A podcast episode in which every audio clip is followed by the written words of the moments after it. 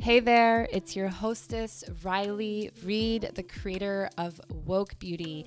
Hey, I have to let you know, we finally launched the brand new website, wokebeauty.com. Been working on it since February, and I wrote all the copy. Very proud and would so appreciate you giving it a look. The Woke Beauty podcast brings you unfiltered conversations with a myriad of female visionaries who have achieved personal success despite the difficult obstacles of life. No matter who we're in conversation with, everything always ties back to her her work, her dreams, her essence. This show is part of our pledge to showcase the power of women's resilience and the impact of perspective.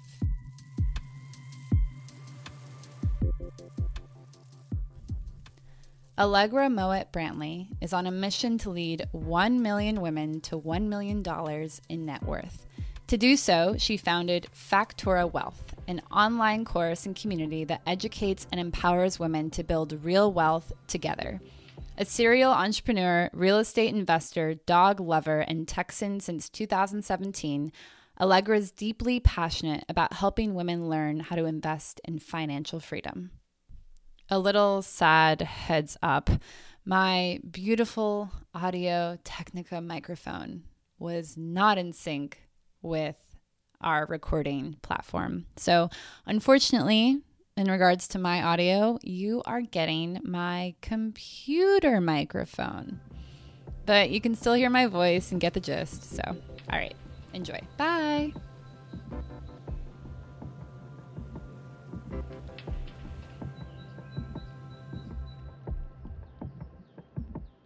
Okay, well, to kick things off, um, since this is all about you, Allegra, um, I gotta know because I don't know. I don't think. Where were you born, and how do you identify with that place? I was born in Los Angeles, California, specifically Tarzana Hospital, and I only lived there for the first 18 months of my life. So I don't really identify as an LA gal at all. I still have my dad's side of the family there primarily, but I grew up pretty much with a single mom around the East Coast. So mostly Asheville, North Carolina, and Miami, Florida. And I would say I identify mostly as a Miami girl, mainly because I just liked it the best. But my mom was born and raised in Rio, Brazil. So it was kind of the first place that I really jived. And I just love South American cuisine, all of it Brazilian food, Cuban food, Peruvian food. So I still have a 305 area code. I'm a Miami girl. I love that. What was it like to, or I guess the first question is, is your mom Brazilian? So technically, she's not. She's got two American parents, but in Brazil, if you're born there, you're claimed by birth um, on the land. So she has an American citizenship and passport and a Brazilian one. And then I actually had the ability, because my mom is Brazilian, again, not by blood, but by land, to become a Brazilian um, citizen as well. But I just had a passport when I was younger. And then when I was 18, I would have had to go there and do a bunch of court stuff and whatnot. And I did not do that. So unfortunately, I do not have my Brazilian citizenship. I am just an American girl. Boring. That's. Boring. No, but seriously, I do get really excited when people are like, I have dual citizenships. My cousins have three citizenships because my uncle stayed in Brazil and had his career there, married an English woman, and they had their kids in Brazil. So they have American, English, and Brazilian citizenship. Wow. I know. They got That's it all. pretty cool. I know. Yeah. Especially right now, like you can't go to Europe unless you got that passport. So I know. Oh, that's interesting. I was, Wait, I where was were- going where were ask- you born? Because I need to know where you Uh, were born now. Well, I have a similar situation as far as like not feeling allegiance to my birthplace at all. I was born in Houston in the woodlands. And um, rather than 18 months, 10 days later, my mom got on a plane and off we went to Santa Barbara. Um, and so I consider Santa Barbara one of my homes, but I have lived in 15 cities in six countries. And so I don't consider home to be a place, it's just where the people are. So, I yeah. I what's the quote? Home is wherever I'm with you. I love that Yeah. quote because I now Yeah. feel like my official home is my partner and husband, Jake. That is he's where home is now, and it took, you know, 30 years to find him. So I feel very, very grateful for having that hominess now. But I, I yeah, I'm like you. I grew up in a lot of different places. And so I always say Miami again because I really do like it most. I love going back there. It was such a cool place to be a tween because then I went to a boarding school in Virginia. So I wasn't even there long. Um, and then I went to college in South Carolina and then I moved to New York. So I mean, I really didn't spend I spent middle school in Miami and yet I still just have a strong affinity for it. But I would say I'm feeling like home is really Austin, Texas now. I've only been here since 2017 and 48 hours after I moved here to be with now husband, I knew I made the right choice and I couldn't even believe I'd been hanging out in New York for seven and a half years because I was mm. done with it after a few. It's look, I love New York. There's so much going on there, and you do get pulled into a vortex where you think everything's happening here. What could be happening out anywhere besides, you know, here and California, which is a crazy thing to think. There's so much happening. But as soon as I got here, I was like, oh, life can have convenience. I can I can choose to live in pretty much 90% sunshine with access to lakes and rivers and walking trail and greenery and not just one central park. Yeah, why didn't I do this a while ago? So I I really do feel like Texas is now home. And that was such a shock to me. Like I mm. literally never thought that I would be a Texan. And now I'm like, I'm a real Texan. I have multiple properties in Texas, and that's the only place I've ever owned property. So I'm Wow. official. It's really interesting. A lot of the people that I've brought on to the podcast, I, I moved here from New York and share a sentiment, similar sentiment. They've bought property or like their careers are set here, even if they're the kinds of careers that don't have to belong to any one place. And I feel like there's something there. They're all creative, they're all entrepreneurs, they're all powerful. And I wonder if the grit of New York helped to develop that, you know?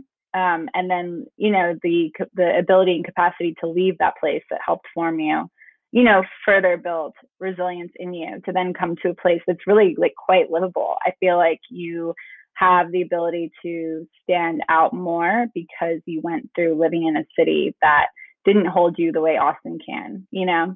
And I do think it's such a livable city. Like it's so easy to live here, you know? It's and I say that as a person who is of a very small demographic and that comes with its own challenges, but just as far as like getting around and like you said having access to green space and really just like you don't have to drive far to get anywhere. um even just the vibe of the city, it's just like easy going. Yeah, I do feel like the city gave me grit, and I think I already, I think that's actually one of my kind of innate character aspects. I am just a gritty person. I'm resilient. If I have an idea, I will work really hard to see it through. But Factora would not exist in the way it does today if I had started this company in New York. And I am so positive of that. So I feel really fortunate that I did mosey on down to Austin, Texas before I quote unquote birthed Factora because this community has been so perfect for for for Factora for for putting women and wealth as a, a main stay topic and building a community and an education around it and just getting extreme support from everyone here. It, it's kind of Yeah. like the I always think about um, you can be a small fish in a big pond or big fish in a small pond. And that's definitely how I feel about Austin. Like if I had tried to start Yeah. Factora in New York, I think it would have taken me so much longer to get anyone to pay attention. And here everyone was like, "Hey, that sounds pretty cool. I'll come. I'll come to a coffee and coin at, you know, Saturday at 9 a.m. and listen to women talk about their money. Sure, why Yeah. not? Yeah, I think you're so right. And I, I also think your timing was impeccable because now the city is really starting to explode and especially around tech and entrepreneurship. And so to have gotten here a few years ago, kind of before the wave, was very smart of you. And I even feel like I was late, but you're totally right. Because now I Uh, see it's all I'm relative. It is relative, but I'm really seeing California and New York just kind of coast Yeah. dive into Texas, and I I am very glad that I was here a few years before that. But I I came because of South by. So I had only known Austin through the lens of South by, which obviously 30,000 people come, you know, from all over to Austin and it just swells the normal community. So I'd only ever seen it like that and I like Austin better without not without it, but I that's mm-hmm. the only weekend I had ever experienced and it was just so mm-hmm. intense and so fun. But I love that Austin is so approachable and you can walk downtown straight over to Lady Bird and just take like a kayak ride. Like what? Right. You could never do that in New York. Nothing even Yeah. remotely like that. Yep, it's very true. I really want to dive further into Factora and your like money journey, but I want to reverse first just a bit because um, I believe very strongly in attachment theory, and I believe that in large part your the way you were nurtured um, speaks to how you live as an adult. Um, and so I'm curious what it was like to be raised. You said pre- predominantly by a single parent, by your mom. Yes. Yes. What was that like? How much time you got? it's up to you. I mean, so I endearingly call my mother Big Red or Grande Roja, and she is a force. I mean, this woman is the loudest person you'll ever meet. Her personality barely fit on the island of Manhattan, so I'm glad I've got Texas now for her to spread out in. And she is just a very vibrant, very versatile, intense woman. So I I mean, she was a single parent, but she felt like a whole family, you know what I mean? She's just a lot and she's wonderful. She um she put my education and my opportunities before her at a lot of stages. We were not eh, very financially stable at times or well off. And and interestingly, my mom grew up as an expat in Brazil with like a very wealthy family. But unfortunately, she lost both her parents by the time she was 22. Pretty gut wrenching um, to be that young without parents, but also the way that they went was not ideal. So I know that caused a lot of pain and trauma for her. And then she kind of had to figure her life out when she was quite young. She had me at 30, and her and my dad were not meant to be. So that was very short lived. Um, they got married while they were already pregnant with me and divorced very soon after they had me. So that was my mom's one and only marriage. And she kind of, I mean, if we're being really honest, she kind of just threw me in the car and and took me from LA across the country to North Carolina and raised me um as best she could. Uh, I think she did a great job. And it was really me and Big Red for my my whole, you know, adolescence. And then she had actually gone to an all girls boarding school from Brazil when she was 14 It was a school that her mom, growing up, couldn't afford to go to, but a lot of her friends had gone to. So she had always said, I have a daughter. I am sending her to this all girls school. And she was able to do that. And so she sent my mom there. But my mom was going there from Brazil with, I mean, she spoke English, obviously, but her preferred language was Portuguese. She was used to having like maids and this, you know, very wealthy life that she kind of had to snap into shape because at boarding school, it's like you got room checks, you'll get grounded, this, that, and the other. There are no parents there. And, anyways, fast forward to me, I um, was in Miami loving life, thinking I was going to go to the local public high school there. Like I had gone to the local public middle school. I was already on the dance team, I was ready to go. And my mom was like, I think you need to go to Foxcroft, this all girls boarding school that I went to. And I was like, I don't want that. no thanks. Pass. And uh, he was really, um, like I said, focus on giving me as many opportunities as possible. So uh, we applied, and I was able to get a scholarship partly on uh, my academics, which were very good, but also partially for women who had attended the school who could no longer afford to send their daughters there. So um, I was selected and I went to this all girls school for the entirety of high school. That was the only private education I had because I then went to a public college afterwards. But um, I absolutely loved it. And that was the most selfless thing my mom has ever done for me. And she's done a lot of selfless stuff. So, so yeah, me and me and Roja, we were two we were two peas in a pod and we look identical. I mean, my mom is just the taller, redder, louder, more intense version of me. Mainly because mm-hmm. I couldn't get a word in edgewise and I love to talk. So yeah.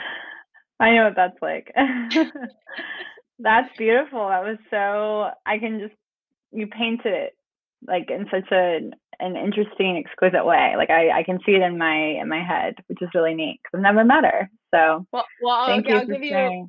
Yeah, I'll give you one more visual. I found a picture okay. of us recently where we are both wearing. I was probably five or six years old.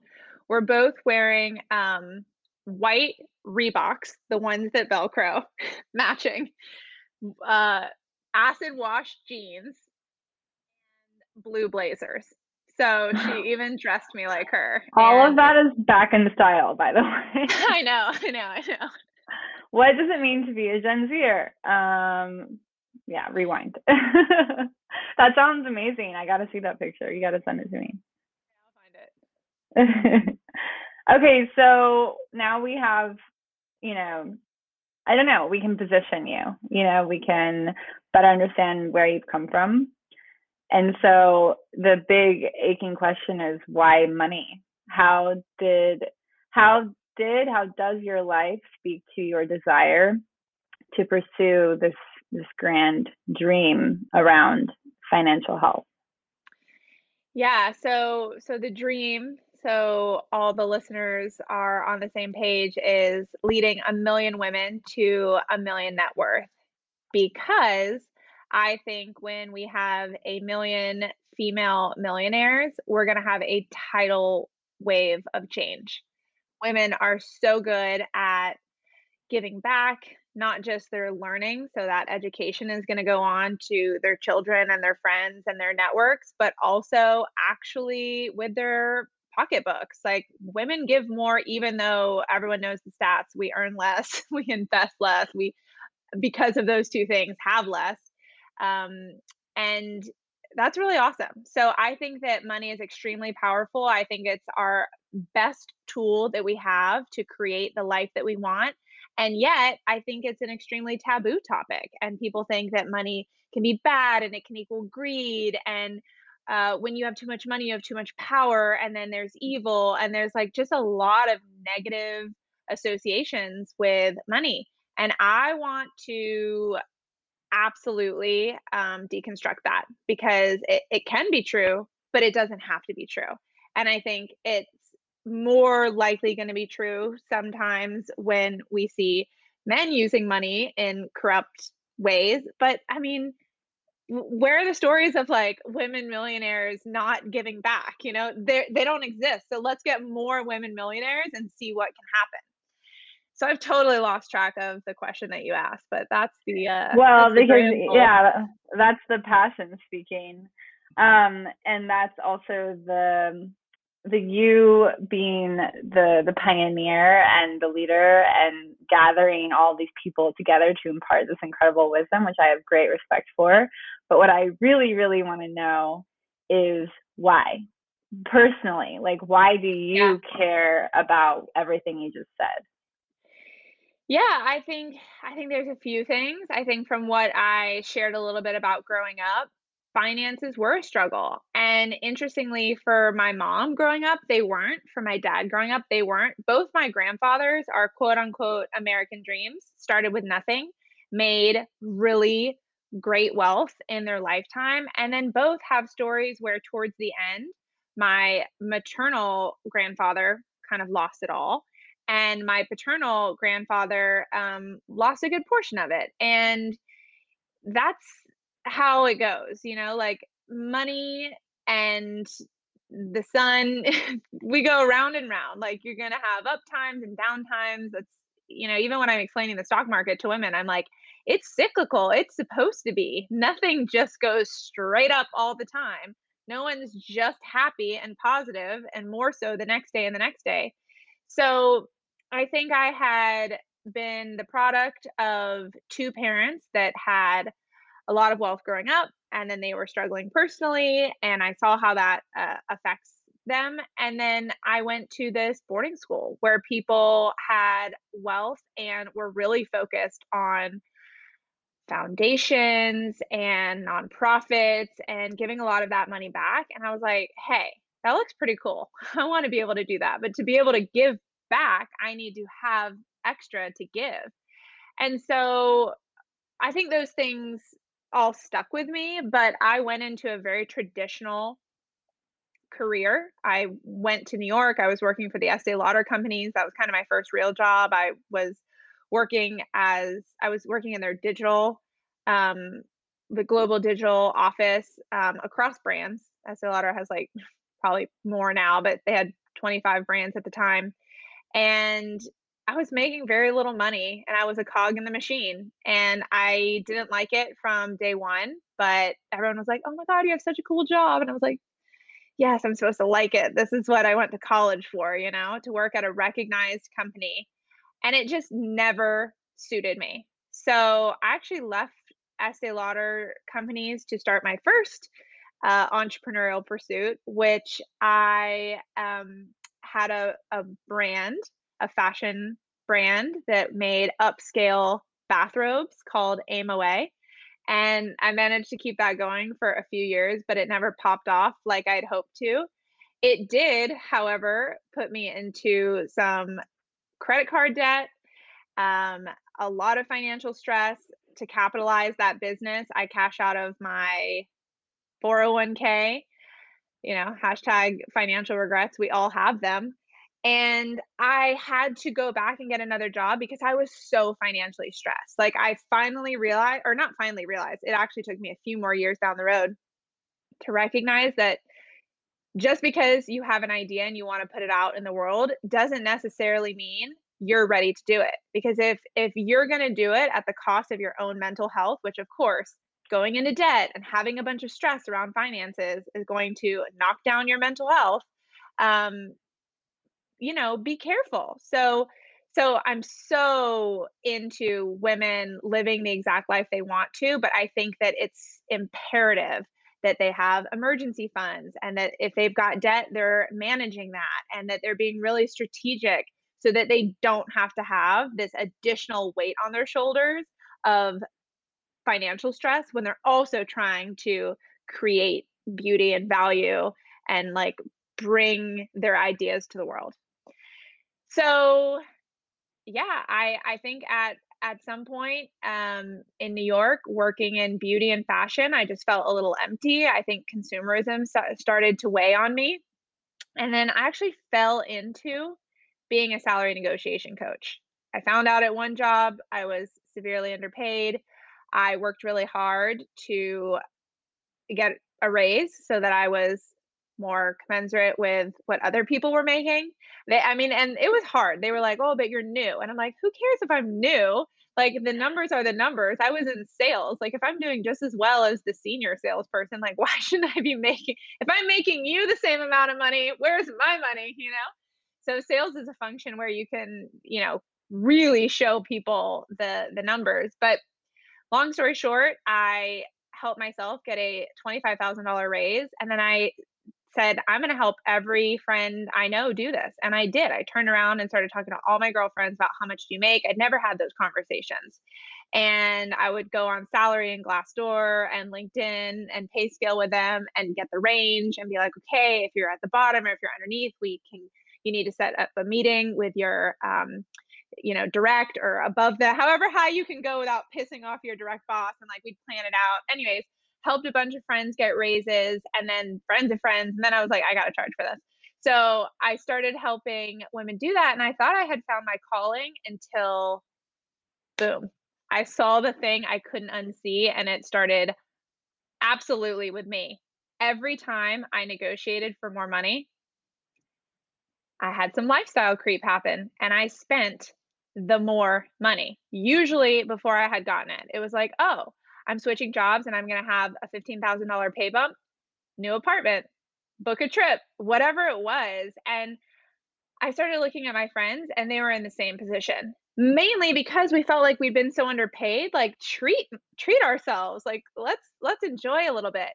But again, you can't fully enjoy until you have security. Like that's a baseline need from Maslow's hierarchy, right? We need basic needs met. You don't need to be stressing about paying your bills, you need to know that that's done and settled. And then if an emergency comes up, that's handled too. And so that's really what led me to a financial revolution personally, because I was approaching 30 and I thought, holy shit, how is it that I'm so good at making money, but I have no money? Like, where is it all going? It just slips through my fingertips as soon as I get it. And I dove into every podcast and book that I could. I didn't feel like I had financial mentors in my life, like actual humans that I could talk to. So, you know, that's where you dive into the podcast world. And I really did find myself looking for one woman who was similar enough to me that I could just replicate what she was doing. And it took me a long time to figure out like it does not work like that. Personal finance is personal because you are coming from a different background. You have different beliefs thoughts, experiences around money. You have different goals, objectives, plans for your life. So, like, there's just no one size fits all approach. And I finally had to dig in and learn about investing. It was hard. Uh, I sat on Investopedia and listened to stodgy white old dudes talk about terms that like were excruciatingly painful to capture, but I just forced myself to do it. And then I thought, this is what I have been put on the planet to do. If I can figure this out, then I will turn around and help women do that. And so that is effectively how Factora got started and why. Because that parent stuff I talked about, like, and then my own personal experience. How did you manage this with your partner? How did the two of you get on the same page? Um, what did that look like? Like, do you do you align financially? And for those who might be listening who don't with their partners or who have partners who are resistant, or they themselves are resistant and their partners like the leader in the financial space, what would be your advice? So it's a, it's a two part question. Tell me personally and then tell us universally. Yeah. So my partner and I do align financially. We I was already so into personal finance when we met that it would not have worked out if he wasn't open to listening to everything I was learning about and applying all the time. He really got on board, which was great. He had a little bit of credit card debt um, when I met him. So our finances have changed significantly from just when we got together in early 2017 until now. But yeah, we are, after we got engaged last year, we decided to combine everything and really, most of all, to simplify things. You know, like we had everything doubled because I had a Vanguard account, he had a Vanguard account, I had a Titan account. Because I was like, this is great, we got to do this, and you know, and then like I would do it and he would do it. So we just wanted a really simple, easy, collaborative financial system. And to be very transparent, we're still working on that. Like we're still tweaking and getting it more dialed in. Um, but yes, I'm very fortunate to have a partner who absolutely loves talking about investments, and we've kind of divvied it up so that I really, um, let's let's say, well, you know, because in Factora we teach wealth building across the three asset classes. So paper would include stock market, and then even you could put crypto in there. It would be anything that you don't hold a hard asset and then there's real estate and then there's business. And so obviously with factora i'm very invested in the business asset class. We also have um, three properties and so i'm definitely the one who's seeking out the real estate investments but then he manages them. So like i volley and then he catches and deals with all the back end stuff. And then the paper asset portfolio is what he primarily focuses on. So that's kind of how we've arranged ours. When it comes to partners figuring out their finances and really just getting in sync, it starts with communication. I mean, I cannot tell you, I mean, communication is really the root of everything, right? Like quality communication. But there are so many couples who don't share like where they're at right now, maybe because they're embarrassed. Maybe they think I don't have enough for like how old I am or you know whatever you might be making that story or they might have debt. A lot of people have debt. Nothing to be embarrassed about. Just something to be proactive about. Um and I think debt with a plan is very different that like strategic debt with a plan I'm talking about mortgage debt or business loans or anything like that is quite different than consumer credit card debt that is likely costing you 20% and that is outlandish it should be outlawed I can't even believe that it's a viable thing, but we live in America. There's a lot of credit card debt. So um, it's really, it starts with communication and then it's coming together and making a plan for like how much or how little you want to be um, financially involved with one another. And I know the gamut, even on the Factora Wealth team. Jake and I, our finances are completely merged. We're married. Whitney and her husband, they're married. Their finances are completely separate. They choose what investment deals they go in on together, and those are the only things that are mutual, but everything else is different. Um, and then, like Julia and her partner are a combination. This is all public knowledge, by the way. If anyone's like, I can't believe she's sharing her employees' financial details, they share it all the time on our podcast. So, but with them, they they do something very interesting. Like Julia makes the W 2 salary. And so they live life off of her income. And then he is a real estate agent and they use his commissions for all their investing um, pursuits. So it's just like mm. there's so many ways to do it, but it, it starts with communication and it's like it's getting really real. And I, I think that financial infidelity is like one of the worst causes of infidelity. Like, how bad does it feel if you think you're on the same page and you know things and then someone's carrying debt that you didn't know about or doing or you know making big investments that are high risk that they don't share with you like that's that's not cool. So um it's just a lot of conversations and like digging in and i think factora has gotten a like a really funny rap where people are like oh my gosh going through Factora has really helped my relationship because, you know, all your spreadsheets, we worked on them together and I would have never considered like talking to my partner about this, that, or the other financial element. And so, I mean, I'd be interested to hear like how that was with you. Did you and your partner talk about finances more when you were going through the wealth circle?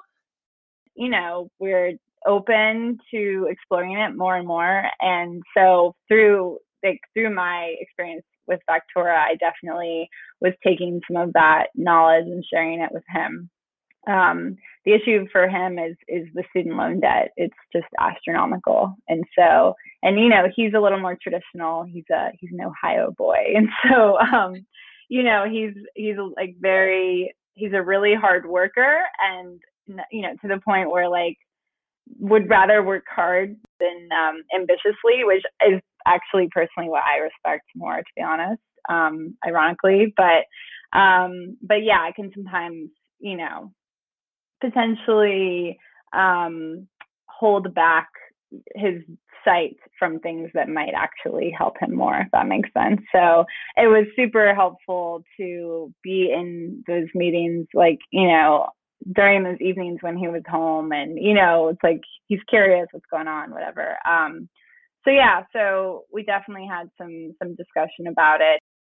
Yeah, and and you're a significant business investor. Like you have been investing in your photography business and growing that since it started and from the looks of it it's going pretty well.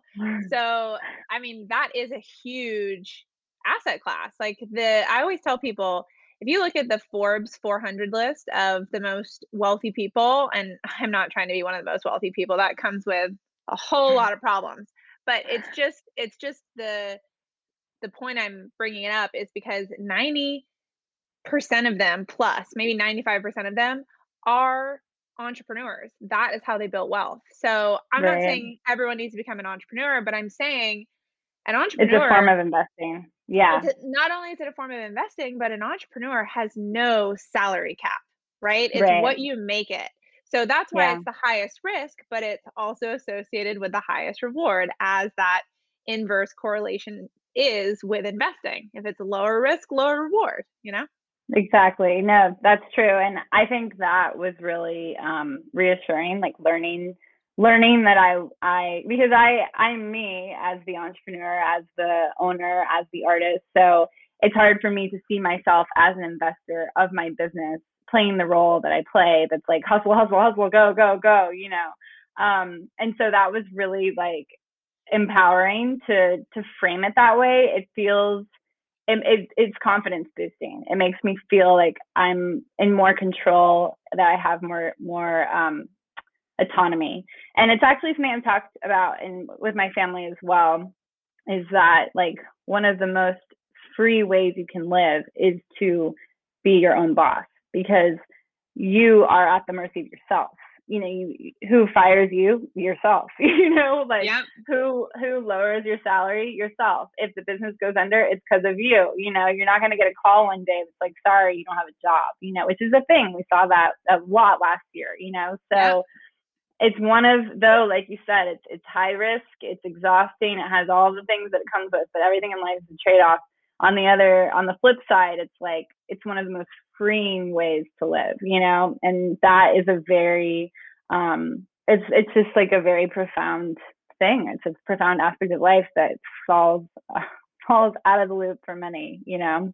I, I um totally so. agree. And I and I love actually being able to consider the entrepreneurs in my life business investors and helping them see that if they may not have. Because i think sometimes entrepreneurs who are not actively investing in the stock market might feel guilty because they're like i'm reinvesting in my business. And i'm like who needs a stock market growing at 7 to 8% a year? If you're doubling tripling your business as long as you're strategic about making sure to take some off the table in the future to you know put in the right places for you you're way better off than the person who's making a 3% salary increase annually you know and they don't have yeah. autonomy over their day or their um what their work is. Yeah. No that's that's really that's really well said. I guess that's a great bridge to um my curiosity and we've talked about it before but i want to hear you say it out loud because you say it so well what does it mean to be financially free oh my my favorite words so i think i think financial freedom is such a beautiful uh, phrase and i think actually i've never said it to someone who's had an aversion to it so The only problem with it is it's almost so beautiful, no one really knows what it means. Everyone's just like, "Yeah, I want that." Like, I want freedom sounds great. Financial freedom sounds even better. Give me some. But the way we define it at Factora, which is um, a little bit like a math formula, um, I'll start there and then I'll paint the the picture. Is to have enough passive income that outpaces your expenses so that you don't have to work. You can have complete freedom over the one resource that is our most precious, and that's time. So, if you can set up your life so that you have enough money coming in to pay for your life, you're financially free.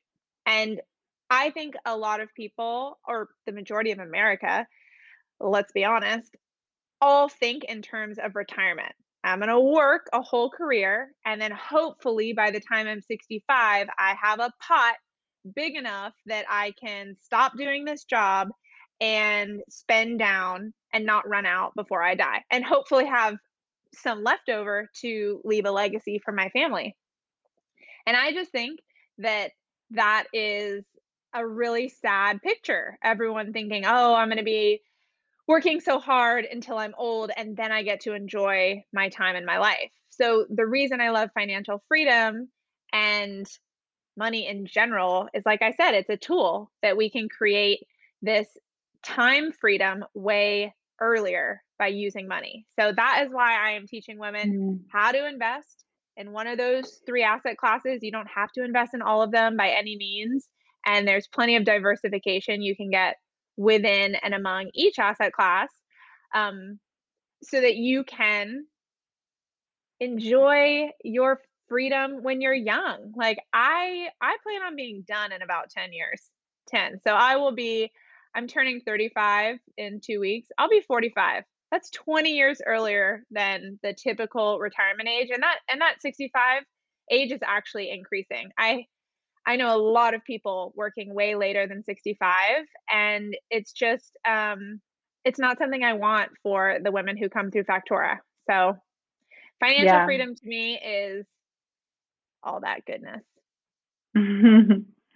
Actually, the exercise that we did in the beginning with um, how would you spend a million dollars was like super eye opening, and it it just makes me think. And I'm like, I don't know if I should say this publicly, but whatever, it's probably fine. Um, one of the things I wanted to do was to um, use however much money necessary to allow my mother-in-law to retire because she won't quit until she gets her pension and you know her social security and you know has the reassurance that she'll have health insurance and and it's like you know it's hard to see because she's not super fulfilled um it, well that's and that's not even the right word. She's not she's not happy where she's working. I think she loves her um her coworkers but the actual work doesn't give her joy. And so it's it's you know especially for someone who works in a space that, that gives me joy like typical millennial right? But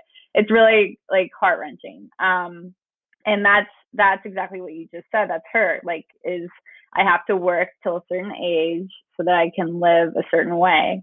Um and it's just like it's so bleak you know? So um so yeah i love that you're like fighting i don't know i'm very counterculture so i'm like yes fight the system do it allegra I am fighting the system. I I mean, another piece of the system that I'm really disgruntled by are financial advisors because financial advisors are this elusive um, professional with money that manages yours. I think everyone is capable of managing their own money, just like we are managing our own lives. And you shouldn't really look away from that tool. You should absolutely understand it. So, understanding it requires education. Okay.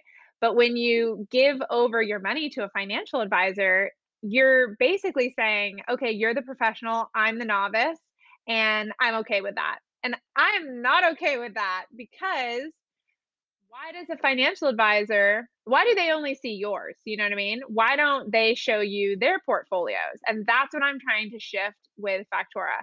I publicly state my salary my net worth my numbers everywhere and also claim like i am not this you know guru. I'm doing it my personal way. I am taking this education and making my own strategy and goals out of it and that's what i want for other women but i want to disrupt the financial advising industry because i think it's pretty bullshit What about people who say my brain doesn't work that way? I just don't get it. I'm I'm not I don't have the time. It's exhausting. I just want to pass it off. Time is money.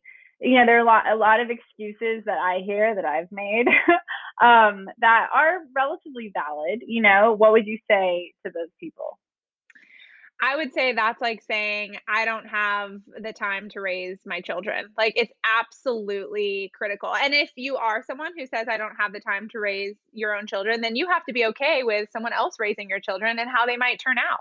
So it is really easy to say I want to disassociate for something I don't from something I don't understand because I don't like it. It overwhelms me, it confuses me, enter whatever, you know, negative vibe you've got from it.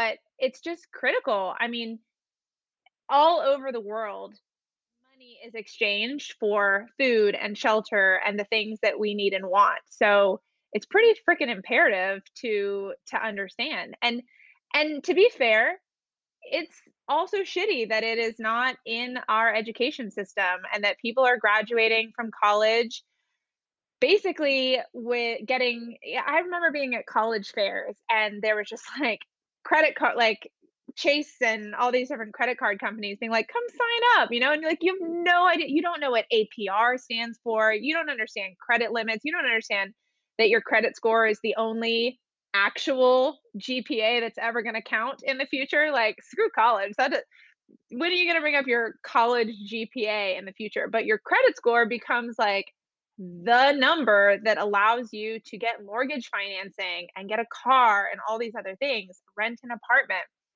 So I think it's really um, crazy that we don't have a proper financial education. I also think it's probably on purpose, if I'm being honest, right? Like it works better if we're a little uh, naive or misunderstanding of the financial system because when we make mistakes, there's people who profit from it, well, institutions that profit from it.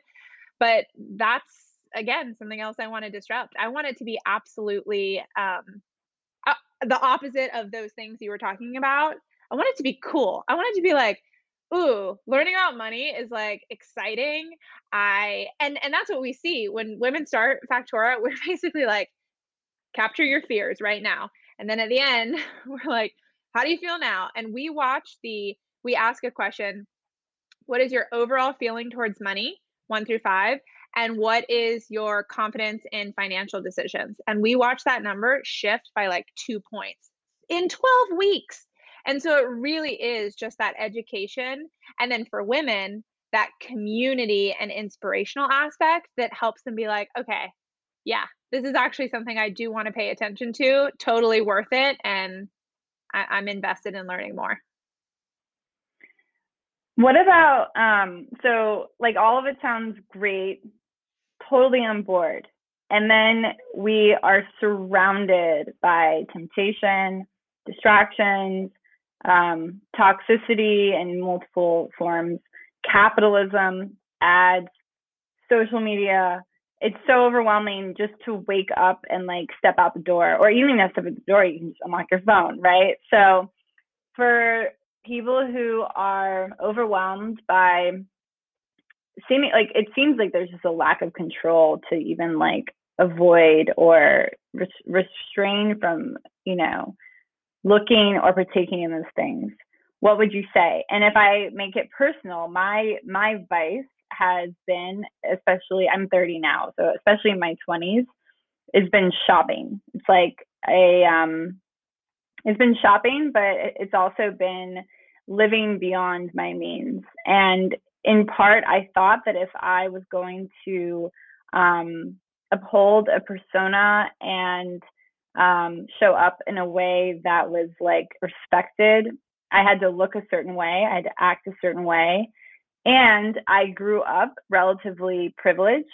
Um, I say relative because my dad like busted his ass to make it make it happen, you know. So we lived in a lot of different kinds of places and across the spectrum, and I just believe everything's relative. Anyway, but relatively privileged, right? Um, I think even having a roof over your, head is privilege, but I that's a whole like long conversation I can go into. Um, And so you come from that, and then you know I worked in the service industry, right, which I was making you know very little money again, relatively speaking.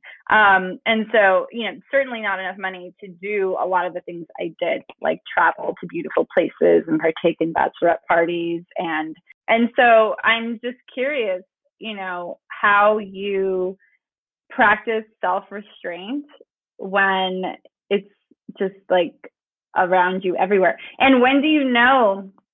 When do you know like when to sacrifice and when not to sacrifice? Because to be honest, I don't regret any of the places I went. I maybe regret some of the things I bought, but I don't regret any travel, any life experience, even if I threw it on a credit card. So, but the stress of debt is tremendous. Yeah. So, ah, I don't even know. That's my question.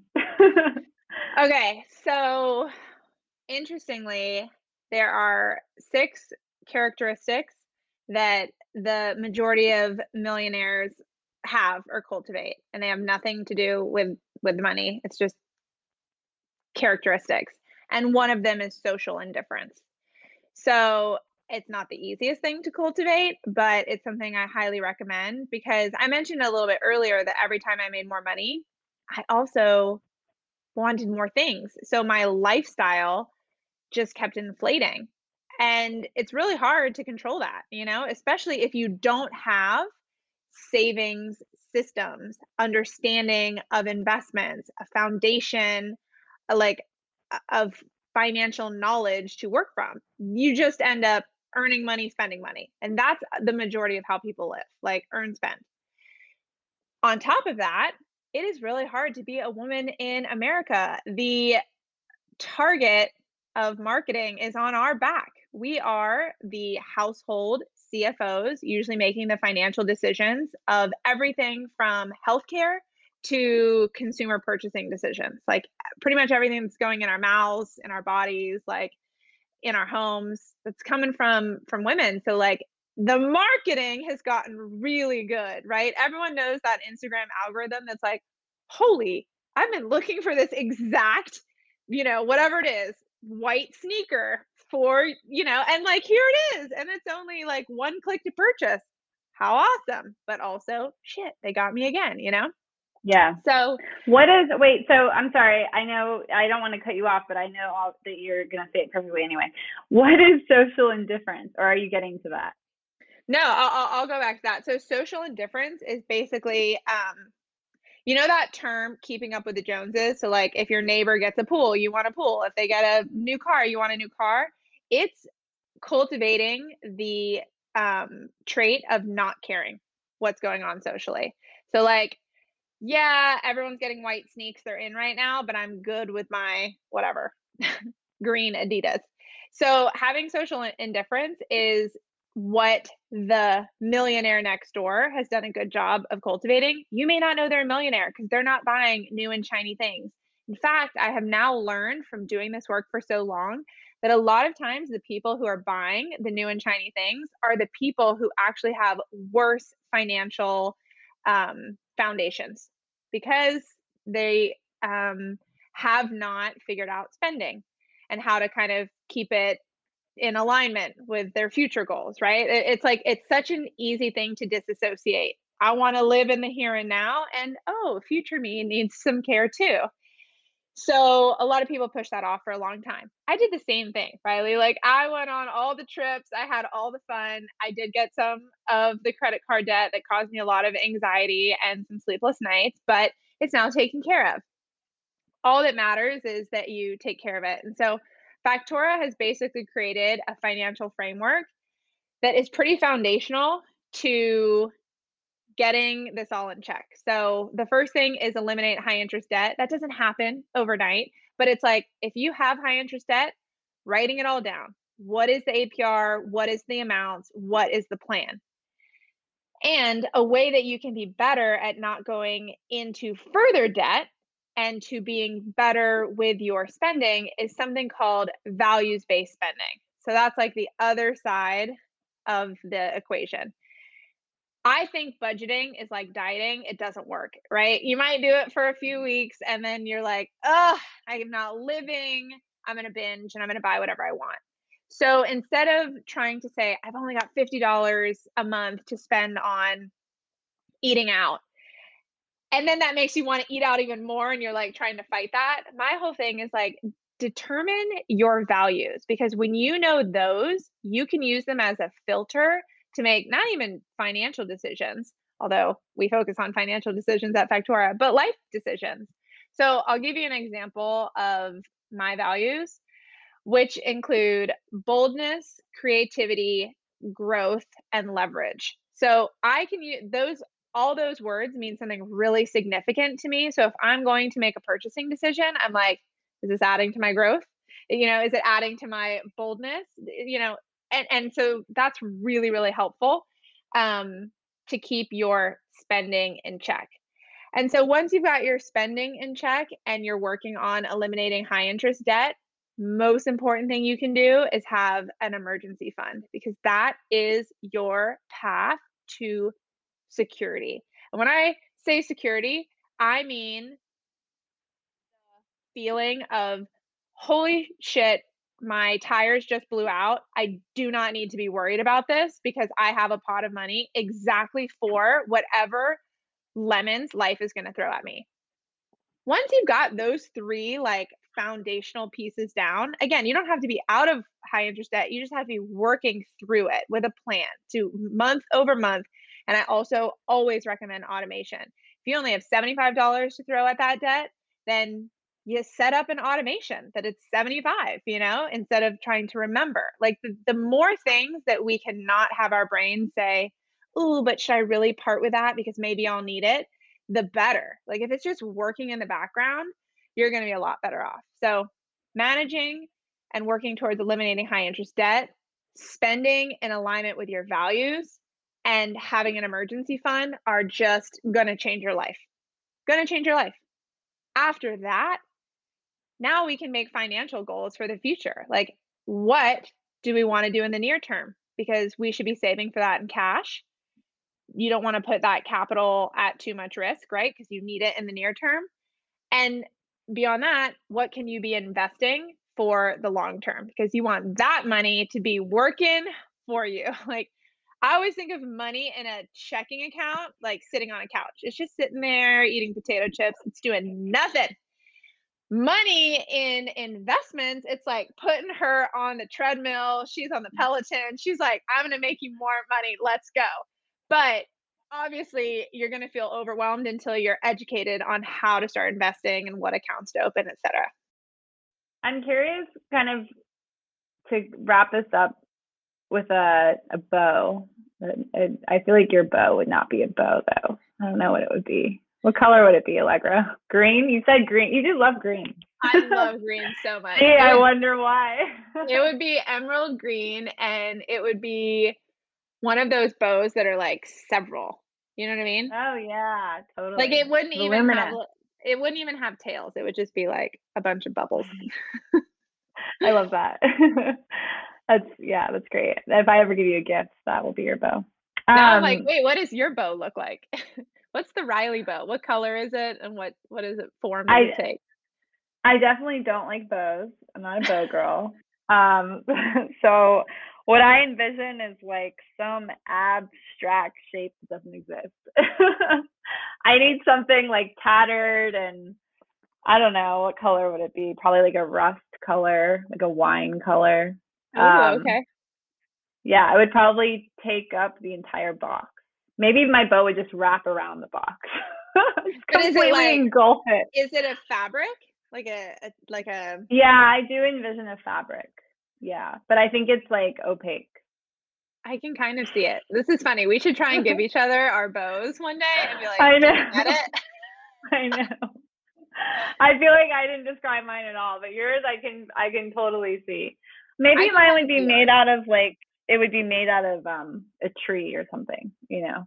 I actually okay, did a self portrait the other day and it was not of a person because I I mean I can paint but I can't really draw. Everyone can draw, but my drawing doesn't look good.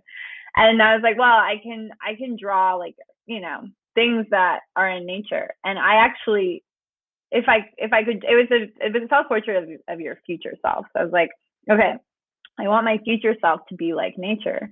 I want to just like be. I want to just exist. If the wind blows, I want to blow. If it's sunny, I want to soak up the sun. Like I just want to like go with whatever is happening easily, breezily. So I drew waves and a sun and flowers. Anyway, so maybe my maybe my bow would actually be an earthly element. Okay, I love this so much. I, I kind of want to try. First of all, I haven't drawn in ages. And now uh, just the idea of drawing like a self portrait of future you is so cool. I, I think I'm gonna do that. You should do it. Send me a picture of it. Okay, I'm gonna do it. I'm on I'm on vacation. We're we're we're recording this from yeah. my hotel room, so I'm like I'm gonna hit the pool after this and do some sketches. They're I can't really wait to bad. see it. I yeah, well, I'll send you mine. It's absolutely horrific. Yeah. Um, what was I gonna say? Oh, one of the best gifts I ever got actually was last summer, and it had loquats on it. That was that was um wrapped up in in the twine. It wasn't. It was a twine. It was twine. Yeah. Real So edible loquats. Oh yeah, real edible loquats. Yeah, and she's one of my best friends. So there you go. She gets me. Awesome. I have Yeah, a kumquat so- tree in my backyard. If it survived the freeze, TBD. We're we're oh waiting my to see. gosh, I hope I hope so. Those are amazing. I know. Uh, so Austin. Okay, I want to know what. I have two more questions. I want to know what entrepreneurship has taught you. all the things. Uh, it's taught me to be humble. It's taught me to be patient. It's taught me to be resourceful. It's taught me to be full of gratitude. It's taught me that you can't do it alone and you really need community and like grounding love and support when times get tough, and they will. Um, it's taught me vulnerability. Eh, The better question would be what has entrepreneurship not taught you? Because I could just keep listing out the attributes. What lesson could you impart on someone who wants to start a business? If they were like, Allegra, I want to start a business and I am lost. If you could teach them one lesson from what you've learned that would help them start that business, what would you say? I have two. Can I have two? Of course you do. Yes. Okay. Break the well, rules. well, one would be one would be to seriously consider your personal finances before you start a business. Just just just try and give them some more consideration because I think it is so incredible the people who are willing to risk and start companies. But now that I've done it both ways, in debt without money to capitalize the business and a lot of stress and properly prepared, a lot of money saved, even my investment accounts like like earmarked for if I needed extra capital. I can tell you the latter is so much easier on your nervous system and mental health. So that's the pre thing. And then in terms of um, what I would say for an entrepreneur getting started, I would say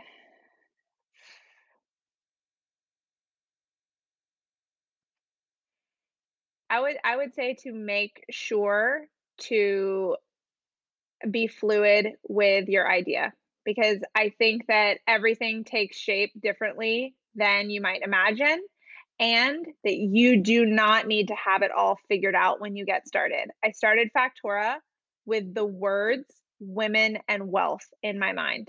It was just those words. I was like I got to do something to help women get more wealth. Know what it was going to be. First, I thought it was going to be an in person thing. COVID hit. Now it's an online, you know, like it has evolved. Be okay with that. Um, and and really, I think it's Seth Godin who says, ship before you're ready. I believe in that so much. You are only going to learn by doing. That is how you become an entrepreneur. You just become one. So make sure your finances are good and then be fluid with like how it goes, but just get it out there. Get your genius into the world. Okay, give us one book that's changed your life and why did it change your life? a happy pocket full of money. I know that that sounds so cliche because I talk about money, but this book is legitimately not about money. It's about quantum physics and the law of attraction.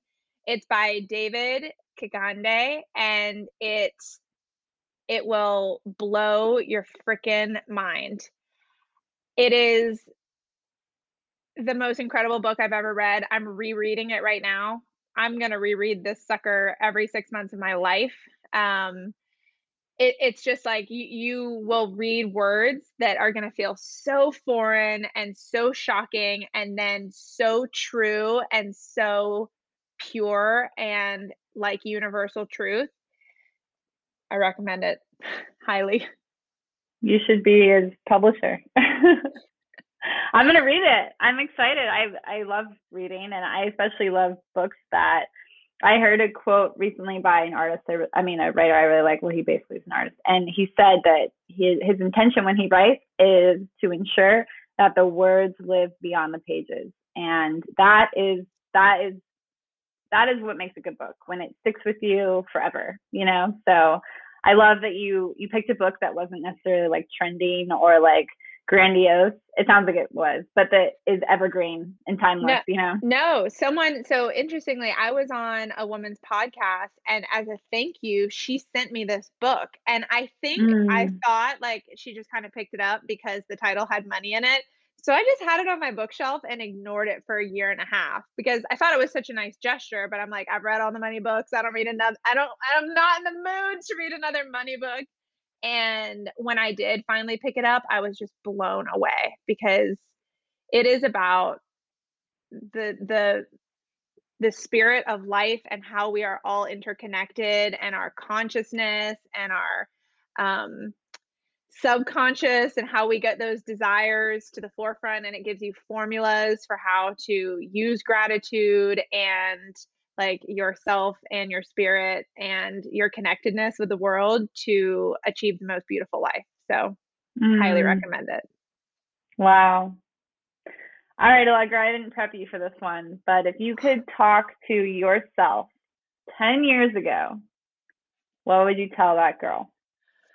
Open a brokerage account. I mean, just open it up, automate a hundred dollars a month. You're spending it on partying in new york anyways. You can live without it and let that account compound. Never touch it. Don't look at it. Don't worry about it. Literally just automate so that you have future money waiting for you.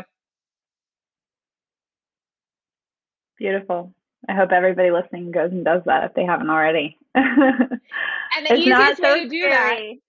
Yeah, and the easiest way to do that is to just go to nerdwallet.com. All that is is a comparison site and type in best brokerage accounts or institutions month and date and you will see them ranked and it's hundreds of people who are like commenting and putting feedback. So it's a really great place for any financial um, account or product that you might need if you're looking or comparing credit cards or loan anything.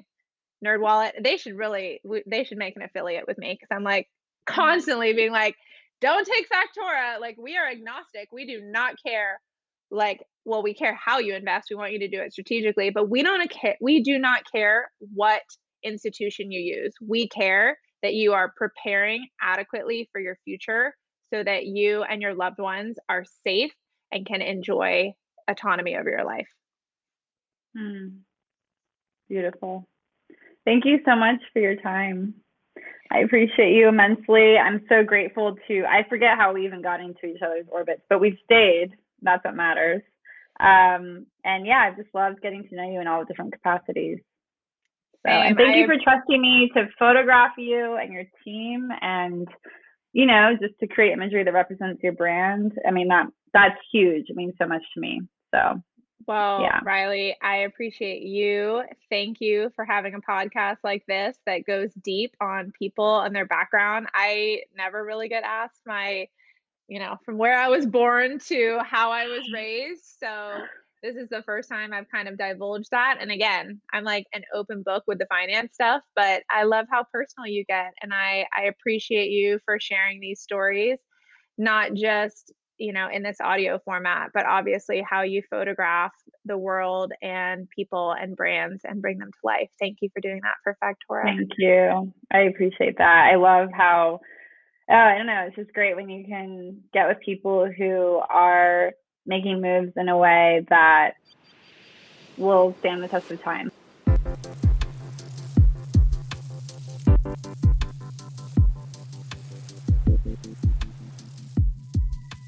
That was serial entrepreneur, real estate investor, dog lover, and the creator of Factora Wealth, Allegra Brantley. You can learn more about Factora Wealth and the Wealth Circle, which I joined this past spring at factorawealth.com. And you gotta peep some of the images we took together too. They're magic.